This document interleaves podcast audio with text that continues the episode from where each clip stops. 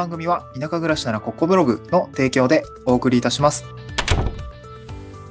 はい、おはようございます。東京から淡路島に家族で移住してライターやブログ運営をしたり古民家を直したりしている駒旦那です。今日のトークテーマは、えー、都会並みの報酬、まあ収入ですねを維持して地方に移住するときに大切なことという内容でお送りをしたいと思います。えっと、まあ、地方移住して都内並みの収入を、まあ、維持するために、まあ、何が必要なのかっていうところは、えっと、まあ、私もにねんまえですかね、地方移住を考えていたときには、すごく知りたい内容だった、だ内容でした。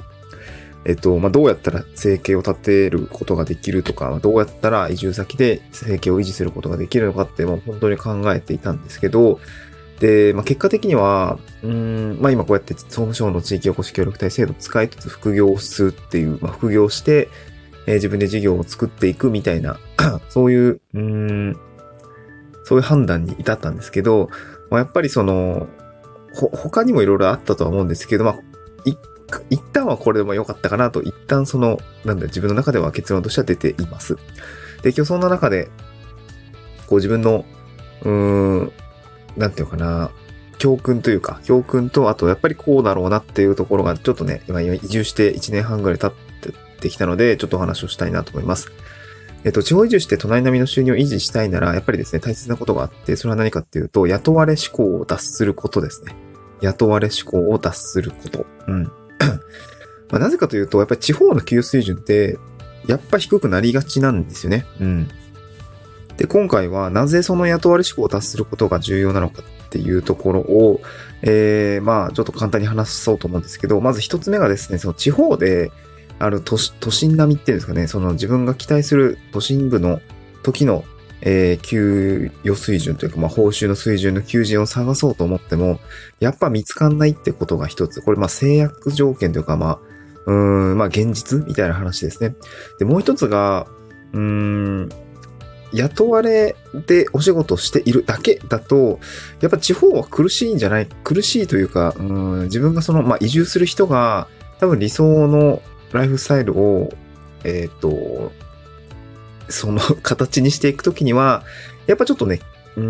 ん、多分そう簡単にうまくいかないんじゃないかなっていうところがあ、あると思ったので、えー、まあ自分の経験でも踏まえてお話をしたいなと思います。で、一つ目の求人の話なんですけど、これは、もうなんかしょうがないですね。やっぱ地方の求人って、僕もハローワークとか、あと妻が転職もすあの活動を始めたんですけど、あ無事も就職、就職決まったんですけど、やっぱりその収入は下がりました。で、妻と話している時にも、うーん、まあなんていうんですかね、報酬を取るのか、えー、ライフスタイルを取るのかみたいな結構、うーん、話し合っていて、まあ、なんか妻的には、収入は下がっても、なんか都心並みにこうガリガリ働く気はないんだよね、みたいな言っていて、それでも生活できる、その、こっちの、例えば家賃の低さだったりとか、生活収支の、うーん、まあ、少し割安感みたいのがあったら、まあ、全然問題ないと思うんだけど、まあ、そうは言ってもね、淡路島結構、ま、家賃はね、めちゃ安いんだけど、えー、っと、あと地域おこし協力隊制度使ってるんで、まあ、家賃ゼロえんなんですよね。うん。で、まあ、一緒に暮らしてるわけなんで、まあ、家賃は今かかってないですよ。まあでも今後かかってくるから、えー、その分考えるってると、まあいくらぐらい収入必要だよね、みたいなところは話し合いました。で、うんとね、世帯収入で言ったらさんじゅうごまんぐらいあったら多分大丈夫だろうっていうような推測が立ててるんですけど、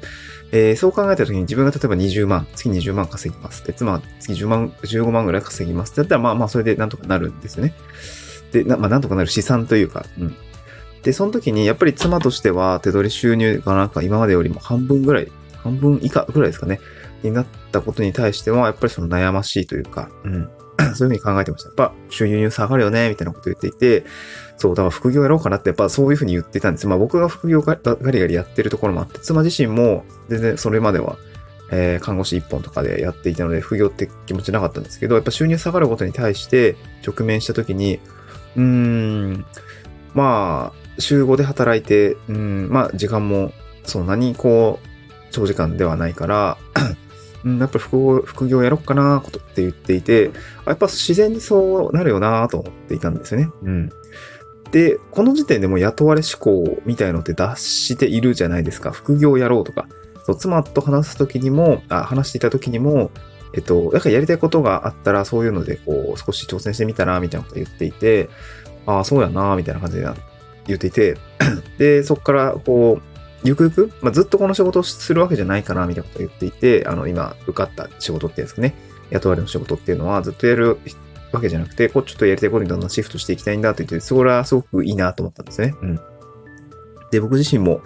えー、このまさに地域おこし協力隊制度さんねんかん使ってますけど、これずっとやれる、まあ、やれ、やる仕事というわけでもないし、やれる仕事でもないので、任期終了っていうのがあるんで、まあ、やっぱり自分のやることに対して、そのシフトしていく必要があるなと思ってました。うん。だから、その、結局、田舎で、えー、地方移住して、えー、多分そのやりたいことがあって移住すると思うんで、そうなった時に、まあ、うんとね、就労じゃない、えっとね、雇われる仕事、まあ、就職っていうんですかね。で、一本だけでやろうとすると、やっぱりどっかが通じつも合わなくなるっていう感じなんですよね。で、ちょっと今日二つ、あの話題二つ目なんですけど、実際にこう移住する人って何を目的に移住するかって結構まあまちまちだと思うんですけど、うん、なんかこれまで会ってきた人とか話聞いている人だと、やっぱアクティブな理由で移住する人が多いかなと思います。まあ、ネガティブな理由で移住する人も当然いると思うんだけど、まあ、例えばだけど、うーん、そうだな、実家の父母がちょっと体が悪くなってきて、ちょっと帰ってきたんですって人もいるし、まあ、それが、まあ、ネガティブって言ったらちょっとあれか、なんて言うんだろう、まあ、やむを得ない事情っていうんですかね。まあ、そういうもので移住してきている人もいるんだろうけども、まあ、わざわざね、えー、都会から、あ仕事もなんかわかんないけど変わって、収入も下がるってことを覚悟して、えー、こっちに移住してきている人を見ると、やっぱりやりたいことがあるんですよね。うん。まあ、農業だったりとか、えー、僕はその、そうだな、えっと、まあ、働き方を変えたいなとか、あと子育てとかね、えー、のびのびみんなで や, やりたいねっていう話もあって、うん、なんかそういう気持ちできたんですね。で、ここにはやっぱりやりたいことがあって、うん、で、それをやれるような力が、まあ、な今はないけど、例えばさんねんかん、地域おこし協力隊制度を使いながらね、僕は、えー、ちょっとスキルを学んだりとか、えー、新しいことに挑戦したりするときの、まあ、ベーシックインカムとして活用しているっていうことはあるんだけども、うーん、そうですね、なんていうのかな。やっぱりやりたいことがあって、えー、その方に向かって進んでいくっていうことの一つなので、で、この時に雇われ志向だけだと、やっぱね、収入もそうだし、裁量っていうんですかね、時間がないとか、あのー、都合が合わんことがやっぱありすぎるんですよね。そうで、地方に移住してくると、やっぱ移住者同士で繋がったりとか、結構いろんなことに巻き込まれるんですね。え、こういう仕事あるよとか、なんかこういうの一緒になんかできませんかねって、みたいな話でめちゃくちゃ多かったりします。自分がやりたいことをやっていると、それに対して、こう、これ、なんか、こういう仕事もあるよとか、本当になんか私たちもこれを一緒に考えてるんですけど、なんかこういうのどうですかみたいな、すごい、あの、か、絡まれるって言ったらあれだけど、そう、あの、え、縁っていうのがやっぱ発生してくるので、こういうものに乗っかりやすくなるんだったら、やっぱり自分の裁量でやっている、まあ、自分の事業、株式会社自分の〇〇事業みたいな感じでやった方が、まあ、やっぱりフットワーク軽くなるし、あの、仕事にもしやすいし、あの、雇われ志向だとちょっとやっぱそこはきついのかなと思ったので、あの、地方移住して、で、都内並みの収入維持したいっていうのであれば、やっぱりその雇われ志向だけだとしんどくて、うんと、自分の事業を、まあ、一つ二つなり、えー、持つ、そして収入をアップさせていくっていうことと、あとそういう、なんだろう、仕事につながるような状態でいることっていうことがすごく重要かなと思いました。まあ、やっぱ最初はね、収入減っちゃうかもしれないんだけども、えー、まあ、その状態でずっとなん、あの、維持するってことは多分その、そういう人いないと思うんで、多分何、何らかしらの改善を加えたりとか、なんとかせなあかんってなると思うんで、それはそれでいいと思うんですけど、その時にやっぱり雇われ志向のままだと、えー、なんかずっと求人探してるとかね、それは結構ちょっと無理ゲーというか多分厳しいと思うんで、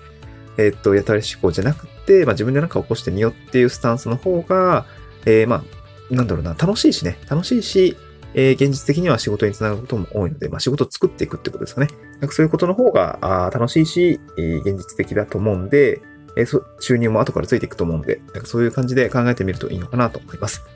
はい、今日は地方移住して都内並みの収入維持したいならですね、雇われ志向を脱することが大切だよ。まあ、こういうことが大切でしたっていうお話でございました。また次回の収録で、えー、お会いしましょう。バイバイ。